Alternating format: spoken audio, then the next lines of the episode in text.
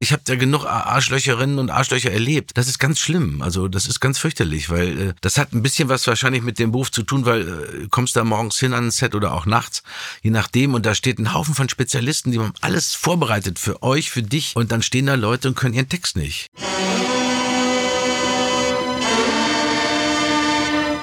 Tatort. Der True Crime Podcast mit Visavi und Philipp Fleiter. Hello, hello, hello. Hallo, hallo, Tachchen. Wir machen weiter mit unserer Sonderreihe, mit unserer Interviewreihe, um euch die Tatort-Sommerpause so ein bisschen zu verkürzen. Und wir hatten mhm. schon echt viele tolle Gäste, Lotti, oder? Jasna mhm. Fritzi Bauer war bei dir zu Gast. Daniel Sträßer hattest du zu Gast. Mhm. Äh, bei mir zum Beispiel Ulrike Volkerts, Jörg Hartmann. Und äh, heute haben wir ja ein Tatort-Urgestein, ja. Jemand, der schon seit 25 Jahren als Tatort-Kommissar aktiv ist. Und meine Mutter wird sich über diese Folge ganz besonders freuen. Sie ist nämlich ein Riesenfan von dir. Herzlich willkommen willkommen, Dietmar Bär. Schön, dass du bei uns bist. Ja, hallo zusammen. Meine Mutter übrigens auch. Also ja, ich so habe auch eben noch eine Kollegin von uns allen, die auch von ihrer Mutter, Schwiegermutter, herzlich grüßen ließ. Das freut mich sehr, dass wir, aber da sind, da, da sind wir genau auch da, wo wir angekommen sind, mein Kollege Klaus und ich. Wir bedienen halt ein anderes äh, Feld im Mehrgenerationenhaus äh, Tatort. Das hast du schön ausgedrückt. Du bist jetzt seit äh, 1997, glaube ich, dabei als Freddy Schenk im Kölner Tatort. Kannst du dir ein Leben ohne Tatort überhaupt vorstellen? Selbstverständlich, jeden Tag. Mhm. Aber ich äh, äh, muss mich auch im Moment dreimal im Jahr darauf einlassen. äh, in der Arbeit und ansonsten natürlich auch selber ähm, als als Zuschauer. Ich bin ja auch wie ihr äh, später geborenen trotzdem auch mit dem Tatort aufgewachsen. Mhm. Deswegen ist das ja auch ein, ein Teil meiner kulturellen DNA. Lange bevor ich äh, wusste, dass ich da auf einmal auch rumtobe. Okay, ja, das, das ist eigentlich ganz spannend, weil ich glaube, fast alle, mit denen wir gesprochen haben, haben gesagt, das war schon, also alle Schauspielerinnen und Schauspieler, die jetzt äh, Tatort-Kommissarinnen und Kommissare geworden sind, haben gesagt, das ist schon ein großes Ding, weil man ja einfach weiß, was der Tatort in Deutschland äh, bedeutet, für die Menschen bedeutet. Ähm, kannst du sagen oder würdest du sagen, dass die Rolle vielleicht auch dein Leben verändert hat und wenn ja, wie? Ähm, ich glaube schon, dass ein, ein, Arbeitsplatz in dem Ausmaß irgendwie einiges verändert. Ich bin ja nicht unvorbereitet in die Sendung gegangen und habe heute Morgen auf dem Tempelhofer Feld beim Frühsport hier in Berlin mir mal angehört, was ihr so treibt, womit ihr Geld mhm. verdient und habe mir den Nachwuchs angehört, aber auch meine geschätzte Kollegin Ulrike und ähm, mhm. die haben ja alle ausführlich einen ähnlichen Fragenkatalog vorgelegt bekommen. Und mhm. ich glaube schon, dass das auch selbst die, die, die jungen Küken reden ja so, dass das verändert, weil ähm, was, was passiert ist zum Beispiel damals sowohl Klaus J. Behrendt als auch ich, wir waren schon beide äh, gut im Beruf, aber dieser Prominenzschub, der da auf einmal mhm. passiert, wenn du sonntags vor äh, damals auch schon neun, neun Millionen Zuschauern im Durchschnitt äh, da am Sonntag äh, auftauchst, das merkst du dann die Woche darauf natürlich anders, als wenn du ab und zu mal eine schöne Hauptrolle in einem Fernsehspiel bekommst oder auch wie ich damals mal eine Vorhabensserie gemacht habe in den 90ern. Mhm. Ähm, das ist so ein Schub, damit musst du auch erstmal umgehen lernen. Das bringt dir auch die die Schauspielschule nicht bei. Also das ist, mhm. war schon ganz interessant und natürlich ist es, äh, Morika hat darüber auch gesprochen, es ist ein, ein ich nenne es goldenen Arbeitsplatz. Hm. Du hast das Privileg, einen Hauptkommissar zu spielen, Primetime, Sonntag 2015, mehr geht ja nun nicht in, in der ARD bis jetzt und das ein paar Mal im Jahr mit dem großen WDR im Nacken, also drei Stück machen wir im Jahr im Moment und äh, das nächste Privileg hängt sich gleich hinten dran. Du kannst dir den Rest deines Arbeitslebens dann in dem Jahr eigentlich aussuchen. Hm. Das ist schon in unserer Branche, gerade jetzt in den letzten zwei Jahren, ist es ein Riesending. Und das, hm. äh, das verändert natürlich sicherlich äh, bestimmte Sichtweisen. Auf der anderen Seite kann man sich das aussuchen, von dem ich gerade gesprochen habe, auch gestalten. Es gibt ja auch Kolleginnen und Kollegen, die machen dann auf einmal gar nichts anderes mehr oder kriegen auf einmal nichts mehr anderes, dann kommt die berühmte Schubladendiskussion. Aber ich glaube, man kann das äh, Glück immer noch ein bisschen weiter schmieden. Also ich habe das bis jetzt immer ganz gut hingekriegt mit den anderen Baustellen und ähm, unserem Beruf äh, Theater, Hörspiele, Lesungen etc. Mhm. pp. Du hast gerade gesagt, du musstest dich dran gewöhnen. An, was genau gibt es da so einzelne Sachen, an denen du das festmachen kannst? Also Sachen, an die du dich erstmal gewöhnen musstest in der Zeit? Ähm, ja, ich sag mal, dieser, dieser prominenten Effekt, äh, mhm. und zumal ich auch im, umschauen in den Jahren davor in meinem Beruf. Man gerät ja an so mancherlei exzentrische Kolleginnen und Kollegen. und es gibt genug schlechte Beispiele dafür, dass äh, das den Leuten zu Kopfe steigt.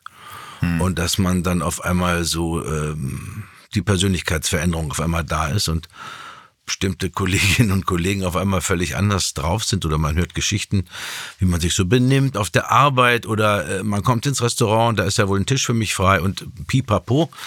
Und das sind so Dinge, auf die man dann schrecklich achten muss, wie ich finde, dass das einem nicht passiert und glaube, das ist nicht passiert bis jetzt. Hoffe ich. Um dann aber auch nochmal so die paar Schritte zurückzumachen, ganz ja. zum Anfang. Kannst du dich erinnern, mit was für einer Vision du damals gestartet bist als Kommissar? Hast du dir das irgendwie in irgendeiner Form ausgemalt, all das, was dann passiert? Also ist natürlich schwer, du warst ja kein Hellseher, aber hast du in irgendeiner Form damit gerechnet, auch dass ihr als Team so erfolgreich sein werdet, dass du einen Fernsehpreis für deine Rolle bekommst?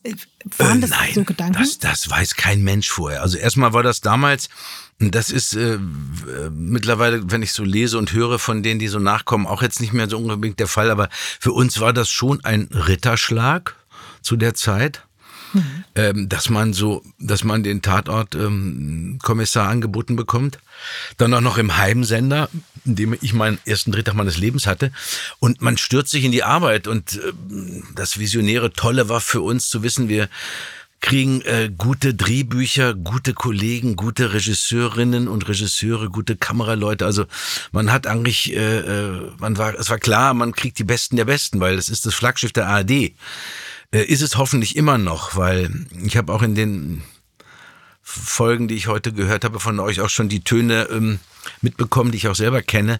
Das Sparen und das alles irgendwie kleiner und äh, schneller und besser gehen muss. Und trotzdem sollen es ja immer noch 90 Minuten bleiben. Ist ja nicht so, dass man auf einmal drei Drehtage weniger hat und der Tato geht bis 9 Uhr. Das ist ja nicht der Fall.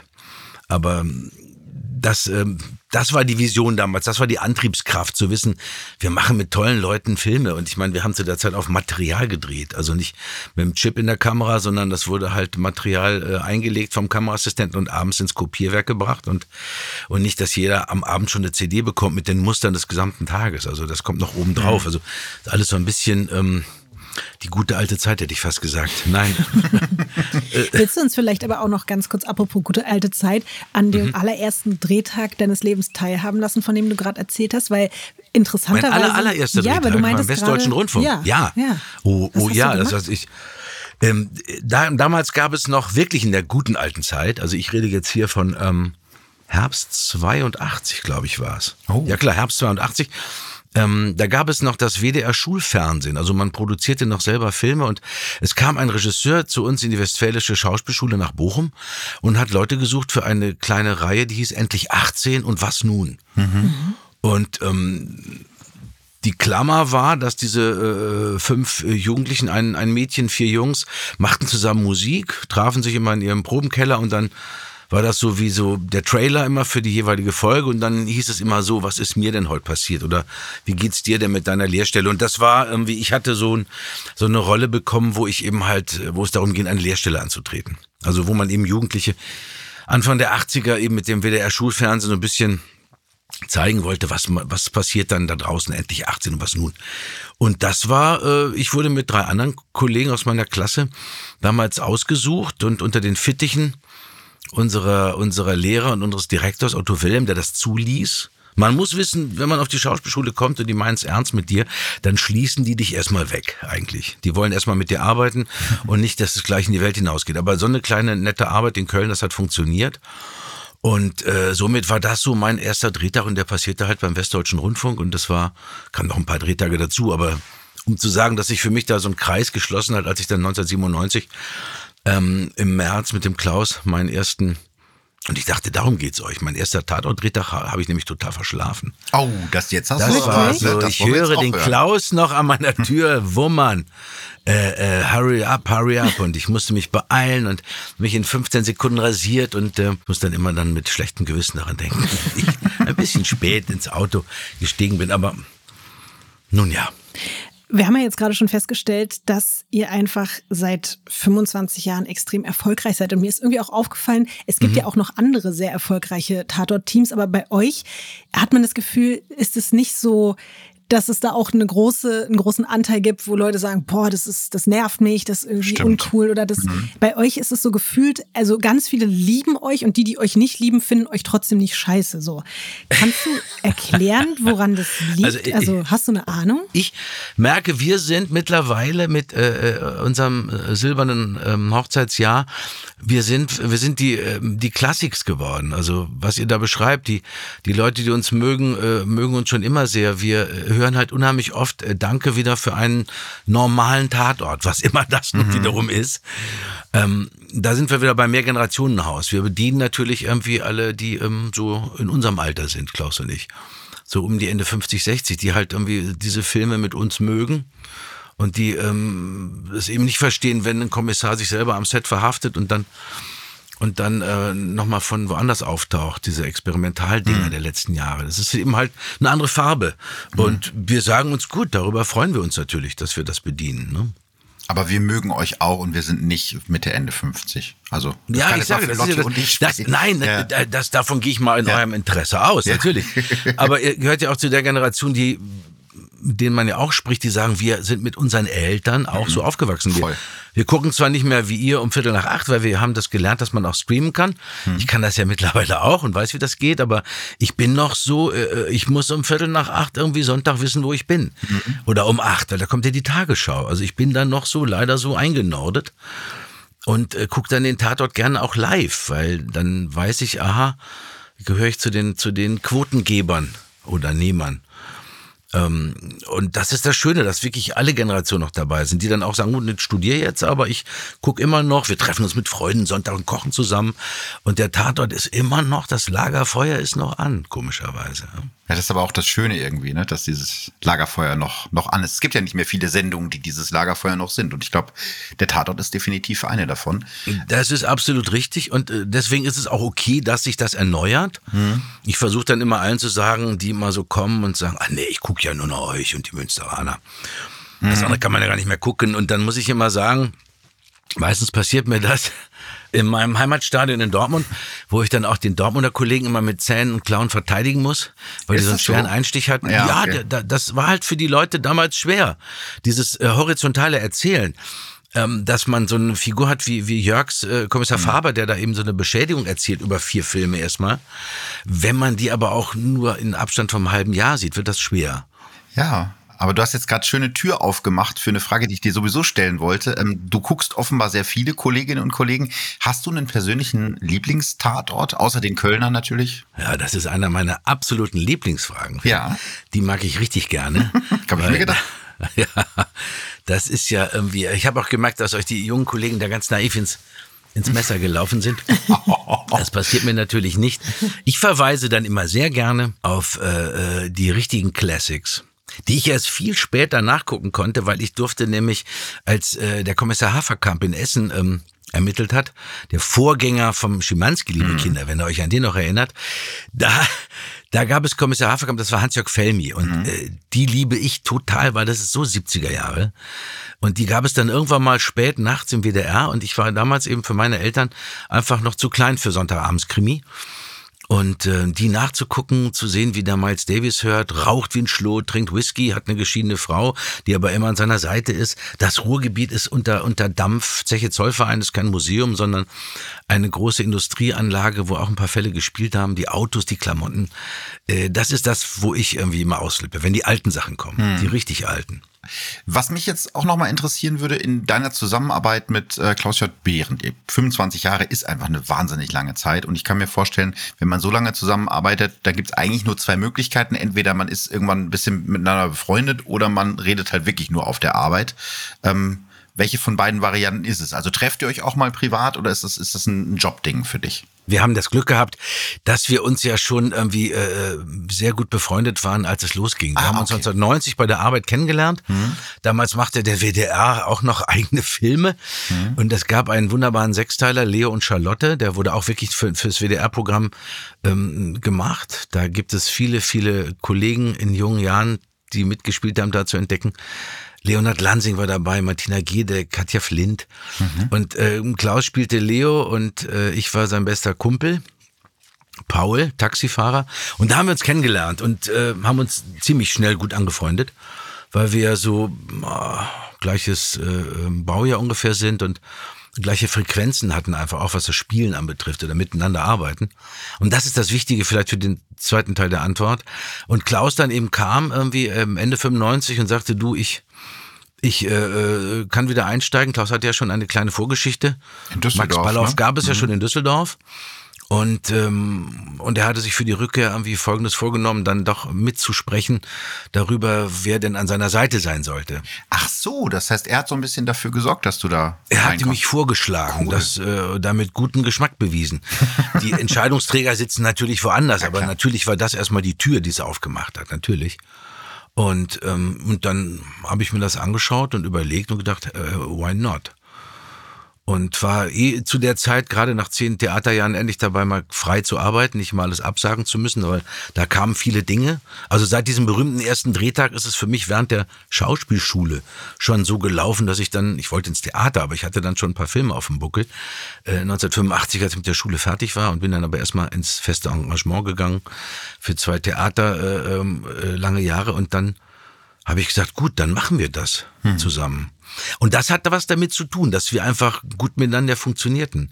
Und dadurch kann man nämlich spielen in Willkommen in Köln, in dem ersten unserer, äh, unserer Tatorte von, von 97, dass wir erstmal gar nichts miteinander zu tun hatten.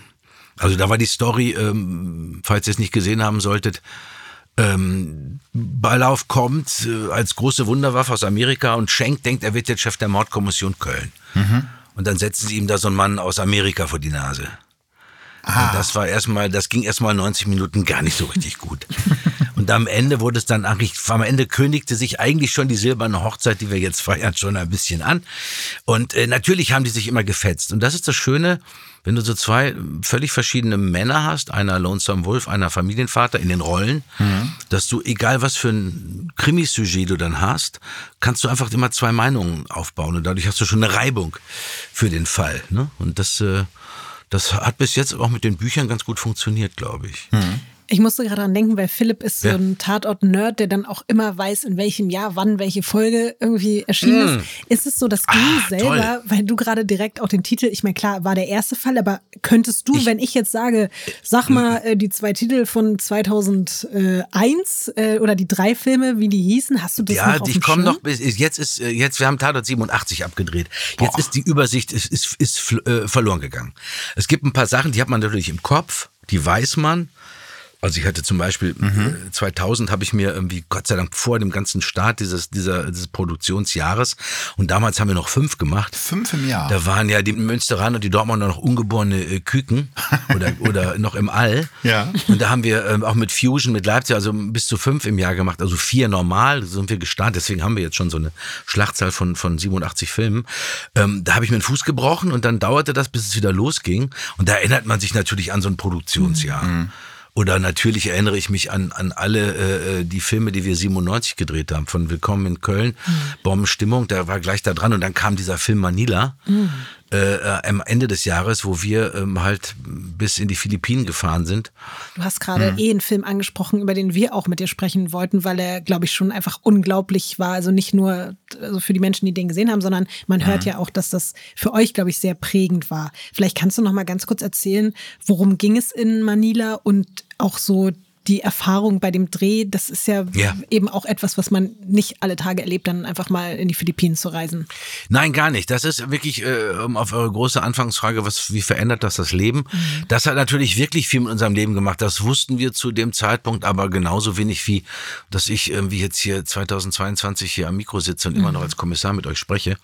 Wir haben halt diesen Film Manila gedreht. Das Drehbuch äh, war eine Geschichte, wo ein kleiner Junge vor ein Auto läuft mhm. in, äh, in Köln und das ist ein kleiner philippinischer Junge und der ist eigentlich bei, bei, bei ähm, guten Leuten untergemacht. Der, der Mann selber ist, ist, ein, ist ein Richter und äh, hat auch selber einen, einen Sohn. Und irgendwie äh, riecht das aber alles irgendwie komisch. Mhm. Und Ballauf geht der Sache nach und der Kleine äh, verschwindet auf einmal wieder mit seiner ähm, mit seiner angeblichen seiner Mutter wieder zurück in die Philippinen und der reist ihm hinterher, weil irgendwie äh, riecht das da ein bisschen nach Missbrauch. Und kaum kommt im Ballauf in Manila an, in Metro Manila, äh, gibt's auch gleich Ärger und er landet im Knast und Freddy muss hinterher. Und äh, wir lösen den Fall halt eben dann da auf. Und es geht halt um, ging halt um Sextourismus, aber um die neueste, damals perfideste Art, dass eben nicht mehr der, der hässliche äh, deutsche Sextourist da hinfahren muss in diese Länder oder der Pädophile, sondern mit, äh, mit sogenannten Scheinmüttern kam, kamen die Kinder eben hier an und wurden dann hier in den einschlägigen Kreisen vermietet. Und äh, das war so eine Adaption einer solchen Geschichte. Der Niki Stein, der das Buch geschrieben hat und inszeniert hat, hatte das der, dermaßen äh, recherchiert. Anhand damals aber einer, eines jungen Mädchens, Marlin, die ähm, aus den Philippinen damals, war sie glaube ich zwölf oder dreizehn, eben drei Monate hier in Europa unterwegs war. Die haben wir damals auch kennengelernt. Die mittlerweile, auch da hat sich das Leben verändert, eine studierte Pädagogin ist und in diesem Kinderschutz, äh, ähm, ähm, in der Organisation Preda, mit denen wir seitdem zusammenarbeiten, äh, jetzt arbeitet. Und dann haben wir uns bei, äh, abends in unserem schönen, muckeligen Hotel, nachdem man aus diesen, aus diesen Ghettos wieder zurück war, nach dem Dreh gesagt, wir müssen irgendwie zu Hause irgendwas machen. Hm. Äh, und da waren sich so hinter und vor der Kamera alle ziemlich einig. Und dann haben wir gesagt, vielleicht können wir einen Verein gründen, und wir sammeln dann Spenden. Wir sind ja dann die Promis vorne weg und äh, irgendwelche Leute müssen das dann organisieren. Das waren so die Grundideen. Und mhm. das äh, jüngste Projekt, das jetzt aber auch schon über zehn Jahre alt ist, ist eben Wir starten gleich indem wir äh, recherchieren in den Kindergärten, weil da kriegt man am besten raus, wo die sozialen schwachen Familien sind, die sich für diesen ersten tollen Tag, den wir alle gerne in Erinnerung haben, mit der Schultüte in der Hand, äh, nicht mit einem alten abgebrochenen Kugelschreiber dazustehen, sondern vielleicht auch so einen schönen Ranzen zu haben, der heutzutage um die 250 Euro kosten kann mit allem, was da drin ist. Und ich komme ja noch aus der Schwämmchen äh, Griffel- und Schiefertafel-Fraktion. Ähm, wir recherchieren, wir versuchen auf gutem Wege zum Einkaufspreis Schulranzen äh, ranzukriegen und geben die anonym weiter. Also gibt es keine Fotos mit Klaus und Dietmar und Kindern im Arm, sondern wir wissen, aha, in der Stadt, fangen wir mal an, wir haben es in Köln und Klaus hat es mit einem Freund in Osnabrück losgelegt, da brauchen wir 30, äh, 30 ähm, Ranzen, 15 Jungs und, und 15 Mädchendinger und dann werden die besorgt und dann kriegen die Familien die von den KindergärtnerInnen, wie es so schön heißt, dann überreicht. Aber das ist so ein Projekt, was sich aus dieser Tatortverein Straßen der Welt Arbeit so aufgebaut hat, was dazugekommen ist. Voll schön. Mhm. Ich würde gerne nochmal zu, zurück zur Rolle kommen, zur Rolle Freddy Schenk. Ähm, was würdest du sagen, wie hat sich Freddy in diesen 25 Jahren verändert, die, die wir ihn ja jetzt schon sehen können? Ähm, naja, man altert mit der Rolle. Wir sind ja jetzt keine Superman-Comics. Wir sehen ja nicht immer noch so aus wie damals. Hoffentlich nicht und Gott sei Dank nicht. Und ähm, ja, man, man, man kann einfach mit so einer mit so einer Figur was miterzählen. Man weiß ja, also bei uns gibt es ja so eine kleine private Folie. Freddy ist halt anscheinend verheiratet, mhm. mit wem auch immer. Das soll ja auch so bleiben und hat aber anscheinend also ein bisschen so ein Effekt äh, ist da immer noch da und äh, taucht ja immer wieder in Telefonaten oder in Gesprächen auf. Und es gibt die Töchter, ähm, wovon eine ein paar Jahre lang irgendwie immer fester Bestandteil war, dann ist das ein bisschen nach hinten gerutscht und demnächst wird es wieder einen Film geben, wo, wo eine andere Tochter von Freddy, hat ja zwei, eine Rolle spielt. Man, man, man wird älter mit der Rolle einfach und äh, wir haben ja auch einen guten Kontakt zu, zu den Kripo-Beamten, die uns ja auch in unserer Arbeit unterstützen und uns wohlschätzen, auch für eine gewisse Authentizität, die wir da mit reinbringen. Das sind ja auch nur alles ganz normale Frauen und Männer, die diesen unglaublich äh, zu respektierenden Beruf ausüben. Und ähm, das, das, das versucht man irgendwie mit abzubilden. Dass man das hinkriegt, dass man diese Figur trotzdem weiter trägt, die, die Vorlieben bleiben, die diese Figur immer mitgebracht hat mit den, mit den, mit den alten Autos. Aber man, man, man hat natürlich äh, andere Fälle. Die digitale Welt hat Einzug gehalten es sind neue Kollegen dazugekommen. Es ist also immer ein, ein, ein Auf und Ab im Ensemble. Das ist irgendwie das Schöne. Und mal unabhängig so von den äußeren äh, Einflüssen, man hat ja auch als Mensch Phasen in seinem Leben, wo man sich selbst vielleicht mal nicht so gut leiden kann oder nicht so mit sich im Reinen ist. Gibt es das mhm. auch bei so einer Rolle? Weil ich denke mir halt wirklich 25 Jahre, das ist ja wirklich so krasser Bestandteil deines Lebens. Hattest du auch mal Phasen, wo du Freddy vielleicht einfach nicht so cool fandest und dachtest, boah, der muss jetzt, da muss was passieren, da muss ich was ändern? Nee, so ehrlich rausgeantwortet äh, kann ich sagen, eigentlich nein, aber vielleicht hatte ich auch nie ein Problem mit der Figur. Mhm. So. Ähm, es ist schon irgendwie spannend. Ähm, das mochte ich sehr, als ich heute Morgen beim bei, auf dem Fahrrad äh, den, den jungen Kollegen Daniel Stresser hörte mit euch, zu sagen, man sieht sich da nicht, wow, jetzt ist man da hier Kommissar. Und natürlich kommt ja bei uns Schauspieler, wir kommen ja alle aus der Cowboy- und Indianer-Ecke. Also wir waren ja irgendwann mal losgezogen als Kinder, ohne es zu wissen, dass man was spielen will. Der Mensch hat ja so einen Spieltrieb. Aber ihr wisst, was ich meine. Und dann, als man auf einmal ist man da, oder Räuber und Gendarm, nehmen wir da, nehmen wir das. Und dann bist du das und siehst das, dann läuft dieser Trailer, den du auch kennst, seit du mit elf Jahren hinter der Wohnzimmertür gestanden hast und durftest das nicht gucken und bist jetzt dabei. Und natürlich äh, ist das eine ganz andere Realität, das dann zu beobachten. Hat das handwerklich funktioniert? Hat die, hat die Rolle funktioniert in dem Film? Und so, das sind Fragen, die ich mir dann stelle. Aber zu sagen, nee, ich mag den jetzt nicht mehr, äh, würde ich eher nicht sagen. Im Nachhinein würde ich vielleicht sogar sagen, ach, vielleicht hätte es noch mal hm, ein paar Ecken und Kanten mehr geben können. Vielleicht kommen ja auch noch mal die Ideen an Büchern, wo man sagt, Mensch, was ihr gerade gesagt habt, man gibt verschiedene Lebensstufen.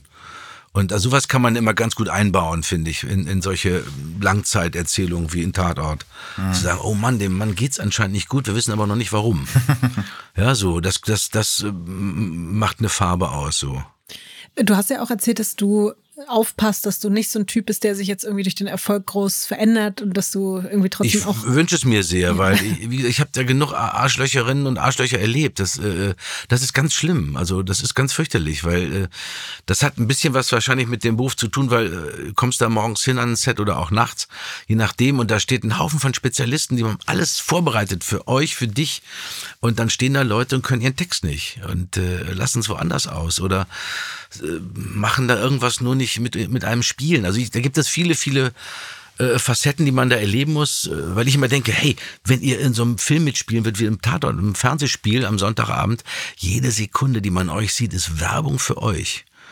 Und manchmal sieht man aber da Leute vor sich oder hat gesehen und denkt, hm, hm, ja, okay, schade, verwässert gerade den Film, aber muss er sie selber wissen, was sie hier macht, ja. Aber ich habe mich trotzdem gefragt, ein mhm. bisschen wird sich ja schon was verändert haben im Laufe der Zeit. Oder auch, also dass du vielleicht heute viel, viel sicherer auch bist mit dem, was du vielleicht auch noch mit reinbringst oder reinbringen darfst oder wie du ans Set kommst. Oder würdest du sagen, ist alles genauso wie vor 25 Jahren? Natürlich hat das was damit zu tun, dass Klaus und ich uns einfach äh, gut verstehen und das auch so geblieben ist ähm, man, man, muss ja wissen, wir beide wohnen ja seit 25 Jahren in einem Wohnwagen am Set.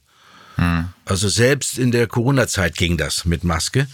Äh, äh und das ist schon, äh, ist schon, glaube ich, sehr symptomatisch für unsere harmonische Zusammenarbeit. Natürlich gibt es da Meinungsverschiedenheiten oder so, aber bei uns gab es jetzt nie Feuer und Eis oder, oder Hund und Katze. Hm. Sondern es war halt immer klar, weil der andere auch weiß, wie der, wie der, wie der andere tickt so dass man sich auch handwerklich, schauspielerisch, wenn, wenn auch Konflikte zu spielen sind, weil Konflikte spielen ist ja, das kann man ja viel, viel besser, wenn man sich gut versteht, als wenn es dann noch, äh, als wenn man nur noch über den Regieassistenten miteinander redet, dass das dann funktionieren muss und dass das geht. Und ich glaube, dass das irgendwie was sehr Wichtiges ist, dass das, äh, dass man daran sieht, dass man normal geblieben ist in dieser Zeit, dass man mit seinem Job umgeht, dass man natürlich Erfahrung gesammelt hat.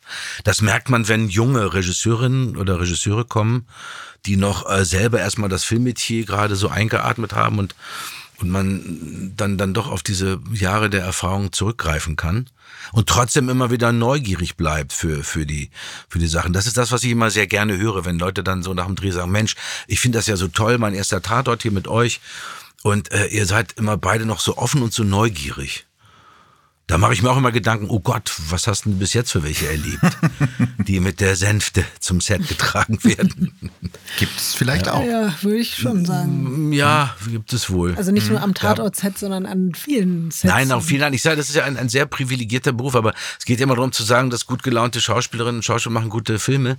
Da kann man auch viel für tun, aber äh, man muss trotzdem irgendwie äh, was dafür machen. Also man muss sich genauso vorbereiten wie die, die wochenlang äh, ein Set zusammen bauen oder, oder sich was ausdenken oder die, die Kameraleute, Special Effects Leute, die was einrichten, damit es an so einem Tag funktioniert mit uns. Und da gehören wir dann rein. Da sind wir dann auch nur ein Zahnrad, was sich einzufügen hat, wie ich finde.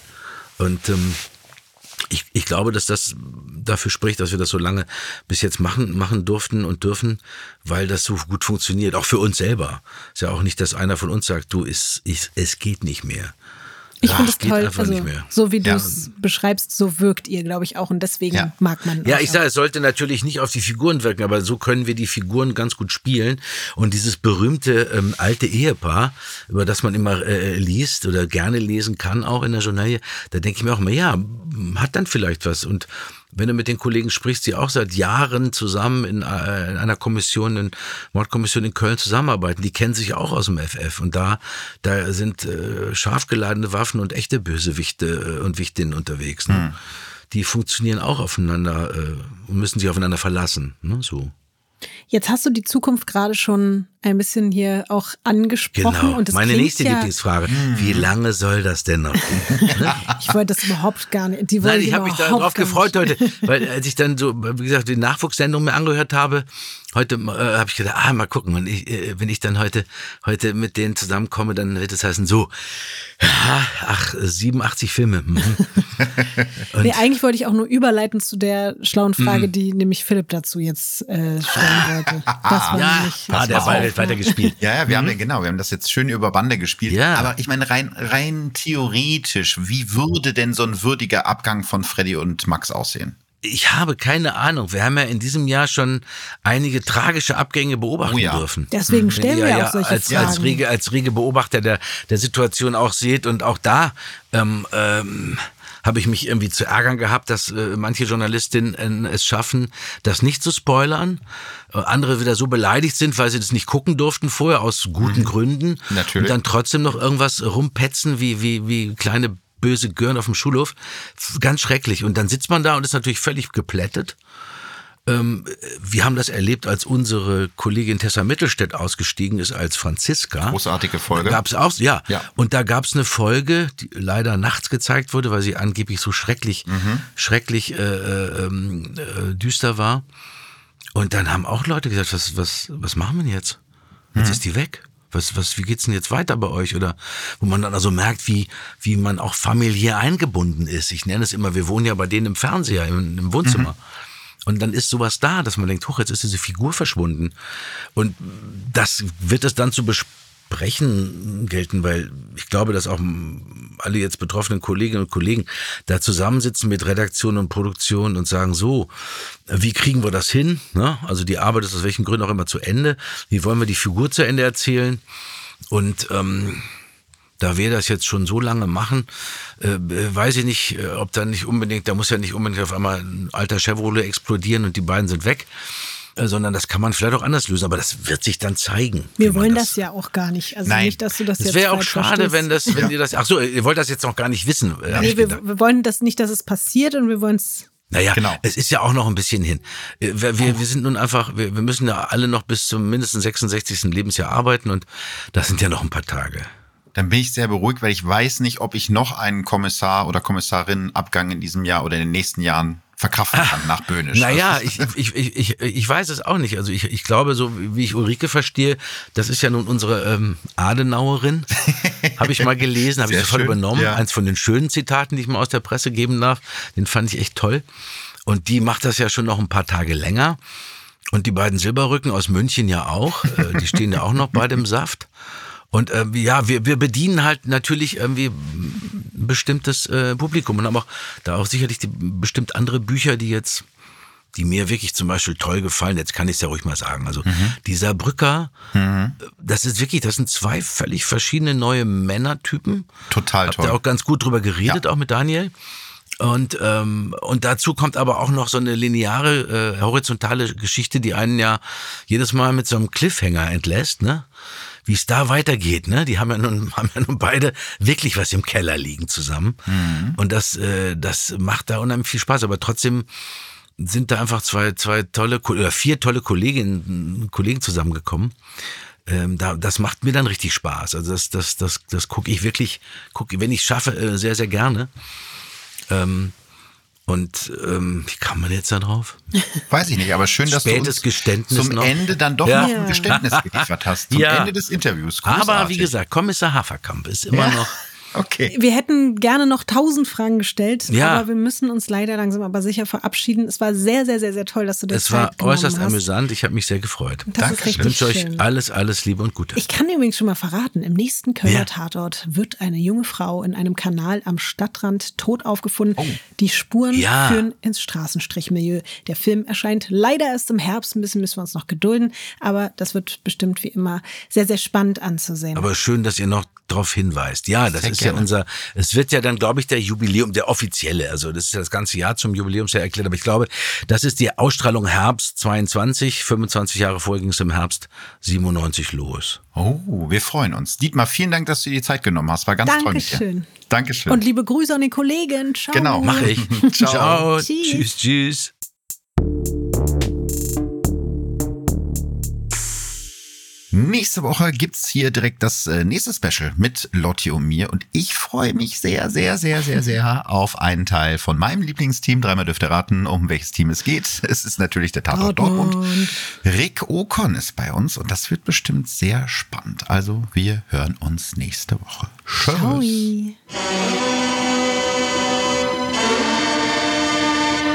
Tatort.